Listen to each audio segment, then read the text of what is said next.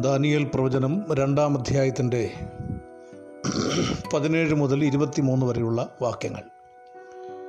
ബാബിലോണിലെ പ്രാർത്ഥനാ സമാജം എന്നാണ് ഈ ഒരു വേദഭാഗത്തിന് ഞാൻ കൊടുത്തിരിക്കുന്ന പേര്. പതിനേഴ് മുതൽ ഇരുപത്തി മൂന്ന് വരെയുള്ള വാക്യങ്ങൾ. പിന്നെ ദാനിയൽ വീട്ടിൽ ചെന്ന് താനും കൂട്ടുകാരും ബാബേബിൽ ബാബേലിലെ ശേഷം വിദ്വാൻമാരോടുകൂടെ നശിച്ചു പോകാതിരിക്കേണ്ടതിന് ഈ രഹസ്യങ്ങളെക്കുറിച്ച് സ്വർഗസ്ഥനായ ദൈവത്തിന്റെ കരുണപേക്ഷിക്കുവാൻ തക്കവണ്ണം. കൂട്ടുകാരായ ഹനന്യാവോടും മീശായേലിനോടും അസരിയാവോടും കാര്യമറിയിച്ചു.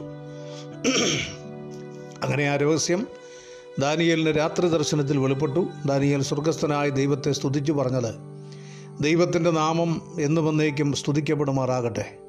ജ്ഞാനവും ബലവും അവനുള്ളതല്ലോ. അവൻ കാലങ്ങളെയും സമയങ്ങളെയും മാറ്റുന്നു. അവൻ രാജാക്കന്മാരെ നീക്കുകയും രാജാക്കന്മാരെ വാഴിക്കുകയും ചെയ്യുന്നു. അവൻ ജ്ഞാനികൾക്ക് ജ്ഞാനവും വിവേകികൾക്ക് ബുദ്ധിയും കൊടുക്കുന്നു. അവൻ അഗാധവും ഗൂഢവുമായത് വെളിപ്പെടുത്തുന്നു. അവൻ ഇരുട്ടിലുള്ളത് അറിയുന്നു. വെളിച്ചം അവനോടുകൂടെ വസിക്കുന്നു. എന്റെ പിതാക്കന്മാരുടെ ദൈവമായുള്ളവേ നീ എനിക്ക് ജ്ഞാനവും ബലവും തന്ന് ഞങ്ങൾ നിന്നോട് അപേക്ഷിച്ചത് ഇപ്പോൾ എന്നെ അറിയിച്ചു. രാജാവിന്റെ കാര്യം ഞങ്ങൾക്ക് വെളിപ്പെടുത്തി തന്നിരിക്കെ കൊണ്ട് ഞാൻ നിന്നെ വാഴ്ത്തി സ്തുതിക്കുന്നു. വളരെ പ്രതികൂലമായ ഒരു സാഹചര്യത്തിൽ ദാനിയേലും അദ്ദേഹത്തിന്റെ സുഹൃത്തുക്കളുമായിരിക്കുകയാണ്. ബാബിലോണിലെ ഭൂരിപക്ഷം വരുന്ന അല്ലെങ്കിൽ മുഴുവൻ പണ്ഡിതന്മാർക്കും ആ അവിടെ ഉണ്ടായിരുന്ന ശാസ്ത്രജ്ഞന്മാർക്കും ബുദ്ധിരാക്ഷസന്മാർക്കും മനസ്സിലാക്കാൻ കഴിയാത്ത ഒരു കാര്യം തനിക്ക് വെളിപ്പെടുത്തി കൊടുക്കുവാൻ കഴിയുമെന്ന് രാജാവിന്റെ മുമ്പിൽ അദ്ദേഹം അവകാശ പ്രഖ്യാപനം നടത്തിയതാണ്. ദാനിയേൽ അകത്തിയെന്ന് പതിനാറാം വാക്യത്തിൽ രാജാവിനോട് തനിക്ക് സമയം തരണമെന്നും താൻ രാജാവിനോട് അർത്ഥം അറിയിക്കാമെന്നും ബോധിപ്പിച്ചു. നമുക്കറിയാം ആ പശ്ചാത്തലം. വലിയൊരു ഉത്തരവാദിത്വമാണ് അദ്ദേഹം ഏറ്റെടുത്തത്. നമുക്കറിയാം ദൈവത്തിന് മാത്രം സാധിക്കുന്ന ഒരു കാര്യം. എന്നാൽ ആ വസ്തുത വ്യക്തമായി ദൈവം വെളിപ്പെടുത്തി തരും എന്നുള്ള ഒരു വിശ്വാസമില്ലെങ്കിൽ എങ്ങനെ ധൈര്യത്തോടെ ഇങ്ങനെ പറയാൻ കഴിയും? ഒരു സാധാരണ മനുഷ്യനോട് പറയുന്ന കാര്യമല്ല. നമ്മളിന്ന് ലോകത്തിൽ പല കാര്യങ്ങളും സാധാരണക്കാരായ ആളുകളെ ളോട് പറയാറുണ്ട്. ആ പറയുന്ന കാര്യങ്ങൾ യഥാർത്ഥത്തിൽ നമ്മൾ വിശ്വസിക്കുന്നുണ്ടോ എന്നുള്ളത് നമ്മുടെ അനുഭവത്തിലേക്കൊന്ന് തിരിഞ്ഞു നോക്കിയാലേ നമുക്കത് മനസ്സിലാക്കാൻ കഴിയുള്ളൂ. അപ്പം അങ്ങനെയെങ്കിൽ ഒരു മഹാരാജാവിന്റെ അടുക്കൽ ചെന്ന് പറയുക. ഉദാഹരണം പറഞ്ഞാൽ നമ്മുടെ ഇന്ത്യ മഹാരാജ്യത്തിന്റെ പ്രധാനമന്ത്രിയായിരിക്കുന്ന നരേന്ദ്രമോദിയുടെ അടുക്കൽ ചെന്നിട്ട് ഒരു ദൈവദാസം പറയുകയാണ്. കൊറോണ വൈറസ് ഒരു ദിവസത്തിനകം ഞാൻ പ്രാർത്ഥിച്ച് മാറ്റിക്കോളാം എന്ന് പറഞ്ഞാൽ അതൊരു ചെറിയ കാര്യമാണ് എന്ന് നിങ്ങൾക്ക് തോന്നുന്നു. സാധാരണഗതിയിൽ അത് വിശ്വസിക്കാൻ തന്നെ ബുദ്ധിമുട്ടാണ്. എങ്കിലും അങ്ങനെ ഒരു സാഹചര്യത്തിൽ ഒരു ഭരണാധിപന്റെ അടുക്കൽ ചെന്ന് ഒരു രാജ്യത്തിന്റെ പ്രധാനമന്ത്രിയുടെ അടുക്കൽ ചെന്ന് ഞാൻ പറയുകയാണ് ഇന്ന് ഒരു മൂന്ന് ദിവസം ഞങ്ങൾക്ക് സമയം തരണം. മൂന്ന് ദിവസം ഞങ്ങൾ ദൈവസന്നിധിയിൽ പ്രാർത്ഥിക്കാം. പ്രാർത്ഥിച്ചു കഴിയുമ്പം കൊറോണ ഇന്ത്യയിൽ നിന്ന് പോകുമെന്ന് ധൈര്യത്തോടുകൂടെ ഇന്ത്യയുടെ പ്രധാനമന്ത്രിയുടെ അടുക്കൽ ചെന്ന് പറയുവാൻ നമുക്കാർക്കെങ്കിലും ധൈര്യം വരുമോ? എന്റെ പ്രിയപ്പെട്ടവരെ അതുപോലൊരു സാഹചര്യമാണ് ദാനിയലിന്റെ മുമ്പിലുള്ളത്. രാജാവ് കണ്ട സ്വപ്നം എന്താണെന്ന് ദാനിയലിന് അറിയത്തില്ല. ആ സംസ്ഥാനത്തിലുള്ള അല്ലെങ്കിൽ ബാബിലോണിലുള്ള ആർക്കും അറിയത്തില്ല. എന്നാൽ അദ്ദേഹം പറയുകയാണ് അത് വെളിപ്പെടുത്തി തരുവാൻ എനിക്ക് കഴിയും. ആ ഒരു നിശ്ചയദാർഢ്യം അത് ദൈവത്തിലുള്ള അമിതമായ വിശ്വാസമാണ്. ചെറിയൊരു വിശ്വാസമൊന്നുമല്ല. നമ്മളതിനെ ദാനിയലിന്റെ വിശ്വാസത്തെ വില കുറച്ച് കാണാൻ സാധിക്കത്തില്ല. നമ്മുടെ പ്രായോഗിക ജീവിതത്തിൽ ഇത്തരമൊരു കാര്യത്തിൽ നമുക്ക് ഇടപെടാൻ പറ്റുമോ എന്ന് സ്വയം ഒരു വിചിന്തനത്തിന് തയ്യാറാകുമ്പോഴേ ദാനിയലിന്റെ വിശ്വാസം എത്രമാത്രം വലുതായിരുന്നു എന്ന് നമുക്ക് പറയുവാനായിട്ട് സാധിക്കുകയുള്ളൂ. അപ്പോഴങ്ങനെ ഉള്ള അനേക ദൈവദാസന്മാരെ നമുക്കറിയാം ഏലിയാവിന്റെ കാര്യം. ഇസ്രയേൽ ദേശം മുഴുവൻ വിഗ്രഹാരാധനയ്ക്ക് കീഴ്പ്പെട്ട് ജനങ്ങൾ മുഴുവൻ നാശത്തിന്റെ പാതയിലേക്ക് പോയി ജീവനുള്ള ദൈവത്തെ മറന്ന് അധർമ്മത്തിലും പാപത്തിലും ജീവിച്ചപ്പോൾ അതിന് രാജാവും അദ്ദേഹത്തിന്റെ ഭാര്യയായ ഇസബേലും ഒരുമിച്ച് കൂട്ടുനിന്ന് ജനങ്ങളെ മുഴുവൻ വഴിതെറ്റിച്ചുകൊണ്ടിരുന്നപ്പോൾ ആഹാബിന്റെ കൊട്ടാരത്തിൽ കടന്നു എന്ന് ഞാൻ പറഞ്ഞിട്ടല്ലാതെ ഈ ആണ്ടുകളിൽ മഞ്ഞും മഴയും ഉണ്ടാകത്തില്ല എന്നൊരു പ്രഖ്യാപനം നടത്തിയ ആളാണ് നമുക്കറിയാം ഏലിയാവ്. അത് അതുപോലെ സംഭവിച്ചില്ലെങ്കിലോ? ആ ഒരു പ്രഖ്യാപനം നടത്തിയിട്ട് അത് അതുപോലെ സംഭവിച്ചില്ലെങ്കിലോ എന്നൊരു ചിന്ത ഒരിക്കലും ഏലിയാവിന്റെ മനസ്സിലുണ്ടാകത്തില്ല. നമ്മൾ പലപ്പോഴും പല പ്രഖ്യാപനങ്ങളും നടത്താൻ നമ്മൾ ഭയപ്പെടുന്നതിന്റെ കാരണം നമ്മൾ പറഞ്ഞാൽ പറഞ്ഞതുപോലെ ദൈവം ചെയ്യും എന്നുള്ള കാര്യത്തിൽ നമുക്ക് ഉറപ്പില്ല. അതുകൊണ്ട് ദൈവദാസന്മാർ ദൈവത്തിന്റെ കരങ്ങളിൽ ശ്രേഷ്ഠന്മാരായിരുന്നു അചഞ്ചലമായ വിശ്വാസമുണ്ടായിരുന്നു ദൈവവുമായിട്ടുള്ള അവരുടെ അടുപ്പം എത്ര വലുതായിരുന്നു എന്നുള്ളത് അതിൽ നിന്ന് വ്യക്തമാണ്. നമ്മൾ ദിനംതോറും ദൈവത്തോട് പല കാര്യങ്ങൾ അപേക്ഷിക്കുന്നു പ്രാർത്ഥിക്കുന്നു. ദൈവമുമ്പാകെ മുട്ടുമ്പേൽ നിന്ന് കരയുന്നു. ഇതൊക്കെ യാഥാർത്ഥ്യമാണ്. പക്ഷേ നമ്മൾ ചില കാര്യങ്ങളിൽ നിശ്ചയദാർഢ്യമുള്ളവരായിട്ട് മാറുകയാണ്. ഏലിയാവ് പറഞ്ഞതുപോലെ ഞാൻ പറഞ്ഞിട്ടല്ലാതെ ഈ ആണ്ടുകൾ മഞ്ഞും മഴയും ഉണ്ടാകത്തില്ല. ഇവിടെ ദാനിയേൽ പറയുകയാണ് ഞാനിത് വെളിപ്പെടുത്തി തരാം. അതൊരു വലിയ ശക്തമായ തീരുമാനമാണ്. ദൈവത്തിന് എന്നെ സഹായിക്കാൻ കഴിയുമെന്നുള്ള ഉറച്ച വിശ്വാസമാണ്. എന്റെ പ്രിയപ്പെട്ടവരെ അത് കഴിഞ്ഞ് അവരെന്താണ് ചെയ്തത്? നമ്മൾ വായിക്കുന്നത് പ്രതിസന്ധികളുടെ മധ്യേ കൂട്ടായ പ്രാർത്ഥനയ്ക്ക് ആഹ്വാനം നൽകുന്ന ദാനിയലിനെ കാണാം. പതിനേഴ് പതിനെട്ട് വാക്യം പിന്നെ ദാനിയൽ വീട്ടിൽ ചെന്ന് താനും കൂട്ടുകാരും ബാബേലിലെ ശേഷം വിദ്വാൻമാരോടുകൂടെ നശിച്ചു പോകാതിരിക്കേണ്ടതിന് ഈ രഹസ്യത്തെക്കുറിച്ച് സ്വർഗസ്ഥനായ ദൈവത്തിന്റെ കരുണപേക്ഷിക്കുവാൻ തക്കവണ്ണം കൂട്ടുകാരായ ഹനന്യാവോടും മീശായേലിനോടും അസരിയാവോടും കൂടെ കാര്യമറിയിച്ചു. ഒരു പ്രാർത്ഥനാ സമാജം അദ്ദേഹം വിളിച്ചു കൂട്ടുകയാണ്. തന്റെ സഹപ്രവർത്തകരായ ആളുകളെ വിളിച്ചു കൂട്ടുകയാണ് ദൈവമുമ്പാകെ മുട്ടുമ്മേൽ നിന്ന് പ്രാർത്ഥിക്കുകയാണ്. എന്റെ പ്രിയപ്പെട്ടവരെ കൂട്ടായ പ്രാർത്ഥന വളരെ പ്രധാനപ്പെട്ട കാര്യമാണ്. കർത്താവ് പ്രാർത്ഥനയെക്കുറിച്ച് പഠിപ്പിക്കുമ്പോൾ രണ്ട് കാര്യങ്ങൾ വ്യക്തമായി പറഞ്ഞിട്ടുള്ളത് നമുക്കറിയാം. ഒന്ന് നീ അറിയിൽ കടന്ന് രഹസ്യത്തിൽ കാണുന്നതിന് ദൈവത്തോട് പ്രാർത്ഥിക്കണം. അത് വ്യക്തിപരമായിട്ടുള്ള നമ്മുടെ രഹസ്യ പ്രാർത്ഥനയുടെ പ്രത്യേകതയാണ്. നമ്മൾ മാത്രമുള്ളപ്പോൾ നമ്മുടെ മുറിയിൽ കിടന്ന് വാതിലടച്ച് രഹസ്യത്തിൽ കാണുന്ന ദൈവത്തോട് നമ്മൾ പ്രാർത്ഥിക്കുക അത് ദൈവവും ഞാനും തമ്മിലുള്ള വ്യക്തിപരമായ ബന്ധം അരക്കെട്ടുറപ്പിക്കുവാനും എന്റെ വിശ്വാസത്തെ വർദ്ധിപ്പിക്കുവാനും മാത്രമല്ല എന്റെ ആത്മീക ജീവിതത്തിന് പുരോഗതി ഉണ്ടാക്കുവാനുമാണ്.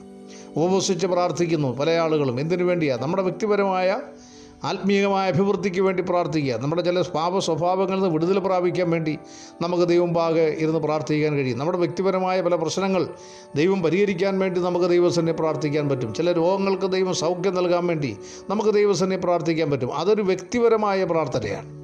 അങ്ങനെയുള്ള രഹസ്യ പ്രാർത്ഥന ഉള്ള ഒരാളുടെ മാ പരസ്യ പ്രാർത്ഥന മാത്രമേ ദൈവം യഥാർത്ഥമായി കേൾക്കുകയുള്ളൂ എന്നുള്ളതും കൂടെ മനസ്സിലാക്കണം. കാരണം ഞാൻ കഴിഞ്ഞ ദിവസം ഓർപ്പിച്ചല്ലോ രക്ഷിക്കപ്പെട്ടു എന്നുള്ളൊരു കാരണം കൊണ്ട് പ്രാർത്ഥന കേൾക്കണമെന്ന് നിർബന്ധമില്ല. രക്ഷിക്കപ്പെട്ടവർ സ്നാനപ്പെട്ടു സ്നാനപ്പെട്ടവർ വേർപെട്ട് ജീവിച്ചു. വക്രതയും കോട്ടവുമുള്ള തലമുറയുടെ നടുവിൽ വക്രതയും കോട്ടവുമെല്ലാം ചുമന്നുകൊണ്ട് ലോകത്തിലുള്ള മനുഷ്യരെ പോലെ എല്ലാ തരത്തിലുള്ള അധർമ്മത്തിലൂടെയും ജീവിച്ചിട്ട് ദൈവസന്നിധിയിൽ പ്രാർത്ഥിക്കണമെന്ന് പറഞ്ഞാൽ സാധ്യമല്ല. മറ്റൊന്ന് ദൈവവചനം പഠിക്കണം അപ്പോസ്തോലന്മാർ ഉപദേശം കേൾക്കണം. ഇന്ന് ദൈവോധനം പഠിപ്പിക്കണമെന്ന് പറയുമ്പോൾ പഠിക്കണമെന്ന് പറയുമ്പോൾ അക്കാര്യത്തിൽ നമ്മൾ പുറകോട്ട് പോവുകയാണ്. എന്നാൽ ഞാൻ പറയുന്നത് വചനം പഠിക്കാത്ത ഒരാളുടെ പ്രാർത്ഥന ദൈവം കേൾക്കുകയില്ല. വചനം പഠിക്കാത്ത ഒരാളുടെ പ്രാർത്ഥന ദൈവം കേൾക്കുകയില്ല പ്രിയപ്പെട്ടവരെ. കാരണം വചനത്തിലൂടെയാണ് ദൈവത്തിന്റെ സത്യം നമുക്ക് മനസ്സിലാകുന്നത്. വചനത്തിലൂടെയാണ് നമ്മൾ ആരാണെന്നുള്ളത് നമുക്ക് തിരിച്ചറിയാൻ പറ്റുന്നത്. ഞാൻ ചോദിക്കട്ടെ നമ്മൾ ആരെങ്കിലും കണ്ണാടിയിൽ നോക്കാത്തവരായിട്ടുണ്ടോ? ഏ നമ്മൾ എന്തിനാണ് കണ്ണാടിയിൽ നോക്കുന്നത്? നമ്മുടെ ജീവിതത്തിൽ നമ്മുടെ ശരീരത്തിൽ നമ്മുടെ മുഖത്ത് എന്തെങ്കിലും കുഴപ്പങ്ങളുണ്ടോ എന്ന് തിരിച്ചറിയാൻ വേണ്ടിയല്ലേ? ഒരു വസ്ത്രം ധരിച്ചിട്ട് നമ്മൾ എന്തിനാണ് പിന്നെ കണ്ണാടിയുടെ മുന്നിൽ വന്ന് നോക്കുന്നത്? ആ വസ്ത്രം ധരിച്ച് ശരിയായിട്ടുണ്ടോ എന്ന് അറിയാൻ വേണ്ടിയല്ലേ? അപ്പം നമ്മുടെ ജീവിതം എന്താണെന്ന് ശരിക്കും തിരിച്ചറിയണമെങ്കിൽ വചനത്തിന്റെ മുമ്പിലേക്ക് വരണം. മറ്റ് മാർഗങ്ങളിൽ ഒന്നും പോയിട്ട് കാര്യമില്ല എന്റെ പ്രിയപ്പെട്ടവരെ. അങ്ങനെ വചന വചനമാകുന്ന കണ്ണാടിയുടെ മുമ്പിൽ വന്ന് ജീവിതത്തിന്റെ ന്യൂനതകൾ പരിഹരിക്കുന്നവന്റെ പ്രാർത്ഥനയാണ് ദൈവം കേൾക്കുന്നത്. അത് വളരെ പ്രധാനപ്പെട്ട കാര്യമാണ്. അടുത്തത് കൂട്ടായ്മ ആചരിച്ചു. ദൈവമക്കളുമായിട്ടുള്ള നല്ല ബന്ധം ഇന്ന് പല ആളുകൾക്കും അത് അറിഞ്ഞുകൂടാ. വിശ്വാസികൾ തമ്മിലുള്ള ശരിയായിട്ടുള്ള ബന്ധം ഊട്ടി ഉറപ്പിക്കാതെ പ്രാർത്ഥിക്കുന്നതിലൊരർത്ഥവുമില്ല എന്നുള്ളത് നമ്മൾ മനസ്സിലാക്കണം. ഇവിടെ ബാബിലോണിലെ പ്രാർത്ഥനാ സമാജത്തിൽ ഹനന്യാവും അതുപോലെ തന്നെ ആ സഹപ്രവർത്തകരും എല്ലാം അദ്ദേഹം വിളിച്ചു കൂട്ടുകയാണല്ലോ ദാനിയൽ എന്താണ് അവർ തമ്മിൽ വ്യക്തിപരമായ നല്ലൊരു ബന്ധമുണ്ടായിരുന്നു? അല്ലെങ്കിലോ അങ്ങനെ കരുണ ദൈവത്തിന്റെ കരുണപേക്ഷിക്കുവാൻ കൂട്ടുകാരായ ആ വാക്ക് ശ്രദ്ധിക്കണം കൂട്ടുകാരായ അനന്യാവോടും മീശായേലിനോടും അസരിയാവോടും കൂടെ കാര്യം അറിയിച്ചു. അവർ തമ്മിൽ വ്യക്തിപരമായ വിദ്വേഷങ്ങൾ ഉണ്ടായിരുന്നില്ല പകയുണ്ടായിരുന്നില്ല അസൂയുണ്ടായിരുന്നില്ല പരസ്പരം ഐക്യത്തിലും സ്നേഹത്തിലുമാണ് ബാബിലോണിലെ രാജകൊട്ടാരത്തിൽ ജീവിച്ചത്. അവരാരെങ്കിലും ദാനിയേലിന്റെ വാക്കുകൾക്ക് വിരുദ്ധമായി ചിന്തിച്ചില്ല. നമുക്കറിയാം രാജാവിന്റെ ഭോജനം കൊണ്ടും അവൻ കുടിക്കുന്ന വീഞ്ഞുകൊണ്ടും തന്നെത്താൻ അശുദ്ധമാക്കിയില്ല എന്ന് ദാനിയേൽ ഹൃദയത്തിൽ നിശ്ചയിച്ചു എന്ന് പറയുമ്പോൾ അത് തന്റെ കൂട്ടുകാരെയും കൂടെ ഉൾപ്പെടുത്തിക്കൊണ്ട് തന്നെയാണ്. അപ്പം നമുക്ക് തോന്നാം മറ്റുള്ളവർ ചെയ്തില്ലേ? തീർച്ചയായിട്ടും അവരും അതിങ്ങനെയാണ് ചെയ്തത്. അവർ അത് നമ്മൾ താഴോട്ടുള്ള വാക്യങ്ങൾ വായിച്ചാൽ മനസ്സിലാകുമല്ലോ ഒന്നാം അധ്യായത്തിൽ. അവരെല്ലാവരും ഞങ്ങൾക്ക് ശകപദാർത്ഥം തരാനാണ് പറഞ്ഞത്. എനിക്ക് തരാനല്ല പറഞ്ഞത്. അങ്ങനെ എന്റെ പ്രിയപ്പെട്ടവർ ഒരു കൂട്ടായ്മയുടെ ബന്ധം അവർക്കുണ്ടായിരുന്നു. ഒരു ആത്മബന്ധമുണ്ടായിരുന്നു ഒരു പ്രതിസന്ധി ഉണ്ടായപ്പോൾ അതെങ്ങനെയാണ് പരിഹരിക്കേണ്ടതെന്ന് അവർ കൂട്ടായി ആലോചിച്ചു. അവർ ഒരുമിച്ച് ആലോചിച്ചു ദാനിയേൽ തന്നെ ഒറ്റയ്ക്കെടുത്തൊരു തീരുമാനമല്ല. ഒറ്റയ്ക്ക് രാജസന്നിധിയിൽ പോയി എന്ന് നമുക്ക് ചിന്തിപ്പാൻ കഴിയത്തില്ല. അദ്ദേഹത്തിന്റെ കൂട്ടുകാരുമായി ചർച്ച ചെയ്ത് നമുക്ക് നമ്മുടെ ദൈവത്തോട് പ്രാർത്ഥിക്കാം. പ്രശ്നത്തിന് പരിഹാരമുണ്ടാകും. അങ്ങനെ ഒരു കാര്യം ഉണ്ടാകേണ്ട ഒരു ആത്മബന്ധം വേണ്ടേ? ഇന്ന് ദൈവജനത്തിന് കൈമോശം വന്നു പോയിരിക്കുന്ന ദൈവജനത്തിന്റെ മധ്യ നഷ്ടപ്പെട്ടു പോയിരിക്കുന്ന ഏറ്റവും പ്രധാനപ്പെട്ട കാര്യം. ആവശ്യമുള്ളതിനും ആവശ്യമില്ലാത്തതിനും എല്ലാം തമ്മിൽ വഴക്കും പ്രശ്നങ്ങളും ഉണ്ടാക്കി. പലതരത്തിലുള്ള കർത്താവ് പിന്നെ വാക്കുകൾ ആവശ്യമില്ലാത്ത വാക്കുകൾ അങ്ങോട്ടും ഇങ്ങോട്ടും സംസാരിച്ച് മാനസികമായി വലിയൊരു അകൽച്ച ദൈവജനത്തിന്റെ മധ്യ ഉണ്ടായിരിക്കുകയാണ്. ആരാധനാലയങ്ങൾ പൂട്ടിക്കിടക്കുമ്പോൾ വലിയ പ്രശ്നങ്ങൾ ഉണ്ടാകുന്നില്ല എന്നുള്ളൊരു സമാധാനം മാത്രമേ ഇന്ന് പല ആളുകൾക്കും ആളുകൾക്കുമുള്ളൂ എന്നുള്ളതൊരു യാഥാർത്ഥ്യമാണ്. ആരാധനാലയങ്ങൾ തുറക്കപ്പെട്ട കാലഘട്ടത്തിൽ ഒരു ദിവസം പോലും സമാധാനം അനുഭവിക്കാൻ കഴിയാത്ത എത്രയോ സഭകൾ വേറെപ്പെട്ട ദൈവജനത്തിന് നടുവിലുണ്ടായിരുന്നു. ഇന്ന് ആരാധനാലയങ്ങൾ പൂട്ടിക്കിടക്കുമ്പോൾ മനസമാധാനം ഉണ്ടാകുന്നു എന്ന് പറയുന്ന ആളുകൾ പലരുണ്ട്. ഞാൻ എന്റെ പ്രിയപ്പെട്ടവരെ ഇത് പറയുന്നത് എത്രമാത്രം മാനസികമായ അകൽച്ചയിലൂടെയാണ് ദൈവമക്കൾ കടന്നു പോകുന്നത് എന്തെല്ലാം പ്രശ്നങ്ങളാണ്? സഹോദര ബന്ധത്തിന് പ്രസക്തിയില്ല. ആത്മബന്ധത്തിന് പ്രസക്തിയില്ല. ദൈവമക്കൾ തമ്മിലുള്ള കൂട്ടായ്മയ്ക്ക് പ്രസക്തിയില്ല. അതുകൊണ്ട് നമ്മുടെ പ്രാർത്ഥന ദൈവം കേൾക്കുകയില്ല. അത് വളരെ പ്രധാനപ്പെട്ട കാര്യമാണ് കൂട്ടായ്മ ആചരിച്ചു. ഇവർ തമ്മിലുള്ള വ്യക്തിപരമായ ബന്ധം. മാത്രമല്ല അപ്പം നുറുക്കി നമുക്കിന്ന് ഹോളുകൾ തുറന്ന്. അപ്പം നുറുക്കൽ ശുശ്രൂഷ ചെയ്യുവാൻ സാധിക്കത്തില്ല എന്നുള്ളത് നമ്മുടെ മാത്രം കുഴപ്പമല്ല. അത് ലോകം മുഴുവൻ വ്യാപിച്ചൊരു വിഷയമാണ്. എന്നാൽ നമ്മുടെ ഭവനങ്ങളിൽ ഇരുന്ന് എങ്കിലും ഇരുന്നു കൊണ്ട് ആ സമയത്ത് ദൈവത്തെ ആരാധിക്കുവാൻ ഒരു ആത്മാർത്ഥം കാണിക്കണ്ടേ? അങ്ങനെ കാണിക്കാത്തവരുടെ പ്രാർത്ഥന ദൈവം അങ്ങനെ കേൾക്കും. സ്വന്തം വീട്ടിലിരുന്നു കൊണ്ട് ആത്മാവിലും സത്യത്തിലും ദൈവത്തെ ആരാധിക്കാൻ ഓരോ വിശ്വാസിക്കും കഴിയണമല്ലോ. ഉപദേശിയുടെയോ മൂപ്പന്റെയോ സഹായമില്ലാതെ തന്നെ ഒരു രക്ഷിക്കപ്പെട്ട ദൈവവൈതലിന് രാജകീയ പുരോഹിതനല്ലേ? രക്ഷിക്കപ്പെട്ട ഒരു വിശ്വാസി ദൈവത്തിന്റെ രാജകീയ പുരോഹിതനാണ്. ആ വ്യക്തിക്ക് ദൈവസ്ഥലിൽ ഇരുന്നു കൊണ്ട് ആരാധിക്കാൻ സാധിക്കണം കഴിയണം. ചുരുക്കം ചില പാവപ്പെട്ട വിശ്വാസികൾ ഞാൻ ഓർക്കുന്നുണ്ട് ഞങ്ങളുടെ ഒറീസയിലെ പുതുതായിട്ട് ആരംഭിച്ച സഭകളിലുള്ള വിശ്വാസികൾ പോലും. അവർക്ക് എങ്ങനെയാണ് പാട്ട് പാടേണ്ടതെന്ന് അറിയത്തില്ല എങ്ങനെയാണ് വചനം ധ്യാനിക്കേണ്ടതെന്ന് അറിഞ്ഞുകൂടാ എങ്ങനെയാണ് സ്വോത്രം ചെയ്യണമെന്ന് അറിഞ്ഞുകൂടാ എങ്കിലും അവൻ ആ സമയം ആരാധനയുടെ സമയം ഇന്നിപ്പോൾ ഞാൻ ഉൾപ്പെടുന്ന ഞാൻ ശുശ്രൂഷിക്കുന്ന എല്ലാ സഭകളിലും ഒരേ സമയത്താണ് ആരാധന നടക്കുന്നത്. അത് റട്ടയാറ്റിലാണെങ്കിലും കാനത്തിലാണെങ്കിലും ഒറീസയിലാണെങ്കിലും ഒരേ സമയത്ത് ആരാധന നടക്കുമ്പോൾ അവിടെയുള്ള എല്ലാ വിശ്വാസികളും എന്റെ പ്രിയപ്പെട്ടവരെ ആ അതേ സമയത്ത് അവരെ കൊണ്ട് പറ്റുന്നത് പോലെ അവർ ദൈവസ്ഥലിൽ ഇരിക്കുന്നുണ്ട്. ഒറ്റപ്പെട്ട ഭവനങ്ങളിലിരിക്കുന്നവരും വളരെ സന്തോഷത്തോടെ ദൈവത്തെ ആരാധിക്കുന്നുണ്ട്. അപ്പോൾ ആരാധിക്കാൻ സാധിക്കുന്നില്ല എന്നുള്ളൊരു പരാതി ഒരിക്കലും അങ്ങനെയുള്ളവരുടെ നടുവിലുണ്ടാകും നമ്മൾ ഒരുമിച്ച് കൂടാത്തതിൽ നമുക്ക് പ്രയാസമുണ്ടെങ്കിൽ പോലും ദൈവത്തെ ആരാധിക്കാൻ നമുക്ക് കഴിയുന്നുണ്ടല്ലോ. അപ്പം നമ്മുടെ പ്രാർത്ഥന കേൾക്കണമെങ്കിൽ ഈ പ്രമാണങ്ങളെല്ലാം നമ്മൾ പാലിക്കണം. അപ്പം നുറുക്കിയും പ്രാർത്ഥന കഴിച്ചും പോകും അതുകൊണ്ട് പ്രിയപ്പെട്ടവരെ ആ പ്രതിസന്ധികളുടെ നടുവിൽ അവർ കൂട്ടായി ഒരുമിച്ച് ദൈവസനിൽ പ്രാർത്ഥിച്ചു. പത്തൊമ്പതാം വാക്യം അങ്ങനെ ആ രഹസ്യം ദാനിയേലിന് രാത്രി ദർശനത്തിൽ വെളിപ്പെട്ടു. ദാനിയേൽ സ്വർഗസ്ഥനായ ദൈവത്തെ സ്തുതിച്ചു പറഞ്ഞത്. ദൈവം മുമ്പാകെ പ്രാർത്ഥിക്കാനിരിക്കുമ്പോൾ ദൈവത്തിന്റെ മുമ്പാകെ ഇരിക്കുമ്പോൾ ദൈവത്തിന്റെ ഹൃദയ രഹസ്യങ്ങൾ ദൈവമക്കളോട് ദൈവം വെളിപ്പെടുത്തും. നമുക്കറിയാം നമ്മളോട് ദൈവത്തിന്റെ ഞാൻ കഴിഞ്ഞ ദിവസം ഓർപ്പിച്ചാണ് ദൈവത്തിന്റെ ദാസന്മാരായ തന്റെ പ്രവാചകന്മാരോട് തന്റെ രഹസ്യങ്ങൾ മറച്ചു വെക്കുന്നവനല്ല ദൈവം. ദൈവത്തിന്റെ ഹൃദയത്തിലുള്ള പദ്ധതികൾ ദൈവം വെളിപ്പെടുത്തും. ഞാൻ കഴിഞ്ഞ ദിവസങ്ങൾ ഓർപ്പിച്ചതാണ് ഇന്ന് ഈ പദ്ധതികൾ വെളിപ്പെട്ട് കിട്ടുന്നത് ദൈവത്തിന്റെ വചനത്തിലൂടെയാണ്. അങ്ങനെ ദൈവത്തിന്റെ വചനത്തിലൂടെ ആ രഹസ്യം ദാനിയലിന്റെ രാത്രി ദർശനത്തിൽ വെളിപ്പെട്ടു. ദാനിയേൽ സ്വർഗസ്ഥനായി ദൈവത്തെ സ്തുതിച്ചു പറഞ്ഞത്. ദൈവം വെളിപ്പാടുകൾ നൽകുമ്പോൾ ദൈവം ദർശനങ്ങൾ നൽകുമ്പോൾ ദൈവം ദൈവവചനത്തിന്റെ ആഴമേറിയ സത്യങ്ങൾ നമ്മുടെ മുമ്പിൽ വെളിപ്പെടുത്തുമ്പോൾ ഹൃദയം തുറന്ന് ദൈവത്തെ സ്തുതിക്കുവാൻ നമുക്ക് കഴിയണം. എന്താണ് അദ്ദേഹം പറഞ്ഞ ഇരുപതാം വാക്യം? ദൈവത്തിന്റെ നാമം എന്നു വന്നേക്കും സ്തുതിക്കപ്പെടുമാറാകട്ടെ. ജ്ഞാനവും ബലവും അവനുള്ളതല്ലോ. ദൈവത്തിന്റെ വചനത്തിന്റെ ആഴങ്ങൾ നമ്മുടെ കഴിവ് കൊണ്ട് നമ്മൾ തിരിച്ചറിയുന്നതല്ല. അത് ദൈവം നമുക്ക് വെളിപ്പെടുത്തി തരുന്നതാണ്. ഇരുപത്തൊന്നാം വാക്യം അവൻ കാലങ്ങളെയും സമയങ്ങളെയും മാറ്റുന്നു. എന്റെ പ്രിയപ്പെട്ടവരെ ലോകത്തിന്റെ ഗതി നിർണയിക്കുന്നത് കാര്യങ്ങൾ മാറ്റുന്ന ദൈവമാണ്. ദൈവം അറിയാതെ ഒന്നും ഈ ലോകത്ത് സംഭവിക്കുന്നില്ല.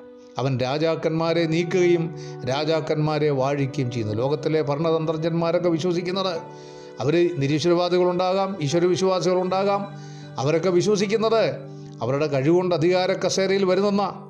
എന്നാൽ ഇതാ വചനം പഠിപ്പിക്കുന്നു രാജാക്കന്മാരെ നീക്കുകയും രാജാക്കന്മാരെ വാഴിക്കുകയും ചെയ്യുന്ന ദൈവമാണ്. ആര് ഭരിക്കണം ആര് ഭരിക്കണ്ട എന്ന് തീരുമാനിക്കുന്ന ദൈവമാണ് എതിർ ക്രിസ്തുവിനെ പോലും ഈ ലോകത്തിലേക്ക് ഇറക്കി വിടുന്നത്. വെളിപ്പാട് പുസ്തകം ഞാൻ പഠിപ്പിച്ചപ്പോൾ ഓർപ്പിച്ചല്ലോ നമ്മുടെ കർത്താവായ യേശു ക്രിസ്തുവാണ് ജ്ഞാനവും അവിടെ അതുകൊണ്ട് തന്നെ പ്രിയപ്പെട്ടവരെ അവൻ ജ്ഞാനികൾക്ക് ജ്ഞാനവും വിവേകികൾക്ക് ബുദ്ധിയും പറഞ്ഞു കൊടുക്കുന്നു. ജ്ഞാനികൾക്ക് ജ്ഞാനം ജ്ഞാനികൾക്ക് ജ്ഞാനം എന്ന് ഉദ്ദേശിച്ചത് എന്താണ്? കഴിഞ്ഞ ഇന്നലത്തെ ക്ലാസ് ഞാൻ ഓർപ്പിച്ചു ഇവിടെ ഉദ്ദേശിക്കുന്ന ജ്ഞാനം ദൈവവചനത്തിൽ അടി അധിഷ്ഠിതമായ ജ്ഞാനമാണ്. ലോകത്തിലെ ജ്ഞാനികൾക്ക് ദൈവം ജ്ഞാനം പകർന്നു കൊടുക്കുന്നു വിവേകികൾക്ക് ബുദ്ധി കൊടുക്കുന്നു. ഇരുപത്തിരണ്ടാം വാക്യം അവൻ അഗാധവും ഗൂഢവുമായത് വെളിപ്പെടുത്തുന്നു. ലോകത്തിൽ ആർക്കും തിരിച്ചറിയാൻ പറ്റാത്ത അനേക സത്യങ്ങൾ ദൈവത്തിന്റെ വചനത്തിലൂടെ നമുക്ക് വെളിപ്പെടുത്തി തരുന്ന ദൈവത്തിന് സ്തോത്രം ചെയ്യാം. അവൻ ഇരുട്ടിലുള്ളത് അറിയുന്നു വെളിച്ചം അവനോടുകൂടെ വസിക്കുന്നു. ലോകത്തിൽ നാളെ എന്താണ് സംഭവിക്കാൻ പോകും നമുക്ക് ആർക്കും അറിഞ്ഞുകൂടാ. നാളെ എന്ന നമ്മുടെ ജീവിതത്തെ നോക്കി നമ്മൾ ഭാരപ്പെടുമ്പോൾ കർത്താവ് നമ്മളോട് പറഞ്ഞു നാളെയെക്കുറിച്ച് നിങ്ങൾ വിചാരപ്പെടരുത്.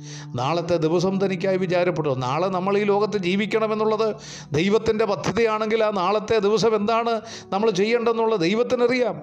ആ ദൈവത്തിന്റെ പദ്ധതിയാണത്. അതുകൊണ്ട് പ്രിയപ്പെട്ടവരെ അവൻ ഇരുട്ടിലുള്ളതറിയുന്നു വെളിച്ചം വസിക്കുന്നു.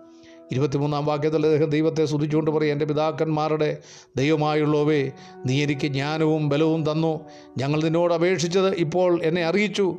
രാജാവിന്റെ കാര്യം ഞങ്ങൾക്ക് വെളിപ്പെടുത്തി തന്നിരിക്കെ കൊണ്ട് ഞാൻ നിന്നെ വാഴ്ത്തി സ്തുതിക്കുന്നു. ഈ പ്രാർത്ഥനാ സമാജത്തിൽ വളരെ ശ്രദ്ധിക്കേണ്ട മൂന്ന് പ്രധാനപ്പെട്ട കാര്യങ്ങൾ. ഒന്ന് പ്രതിസന്ധികളുടെ മധ്യേ കൂട്ടായ പ്രാർത്ഥനയ്ക്ക് ആഹ്വാനം നൽകുന്ന ദാനിയൽ. പതിനേഴ് പതിനെട്ട് വാക്യം.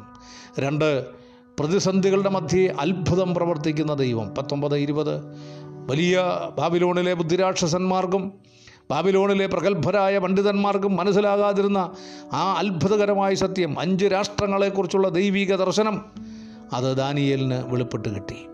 മൂന്നാമത്തെ കാര്യം സർവമഹത്വവും ദൈവത്തിന് അർപ്പിക്കുന്ന ദാനിയേൽ. ഇരുപത്തൊന്ന് മുതൽ മുപ്പത് വരെയുള്ള ഇരുപത്തിമൂന്ന് ഇരുപത്തിമൂന്ന് വരെയുള്ള വാക്യങ്ങളിൽ ഇരുപത്തിയൊന്ന് മുതൽ ഇരുപത്തിമൂന്ന് വരെയുള്ള വാക്യങ്ങളിൽ ദൈവത്തിന് മഹത്വം അർപ്പിക്കുന്ന ദാനിയനെ കാണുവാൻ കഴിയും.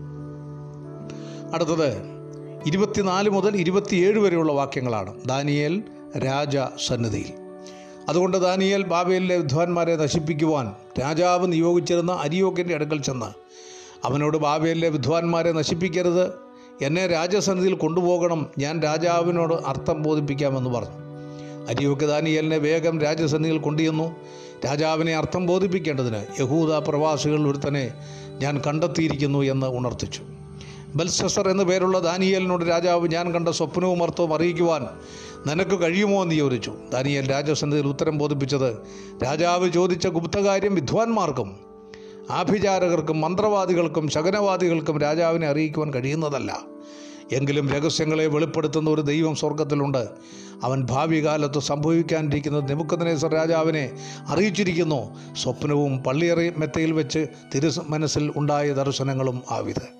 എന്റെ പ്രിയപ്പെട്ടവരെ ദൈവം വെളിപ്പെടുത്തിയ സത്യങ്ങളെ ഒട്ടും താമസിക്കാതെ രാജാവിന്റെ സന്നിധിയിൽ എത്തിക്കുവാനായിട്ട് ദാനിയേൽ നിയോഗിക്കപ്പെടുക. അതുകൊണ്ട് ദാനിയേൽ ബാബിലോണിലെ വിദ്വാൻമാരെ നശിപ്പിക്കുവാൻ നിയോഗിച്ച അരിയോക്കിന്റെ അടുക്കൽ ചെന്ന് ആരെയും നശിപ്പിക്കരുത് രാജാവിന്റെ അടുക്കൽ എന്നെ കൊണ്ടുപോകണം ഈ സത്യം ഞാൻ വെളിപ്പെടുത്താമെന്ന് പറഞ്ഞു. അങ്ങനെ വേഗം ശ്രദ്ധിക്കണം അരിയൊക്കെ വേഗം. കാരണം എന്താ? ഒരു മഹാരാജാവിന്റെ കൽപ്പനയാണ്. അത് പൂർത്തീകരിക്കാനുള്ള ഉത്തരവാദിത്വം അദ്ദേഹത്തിനാണ്.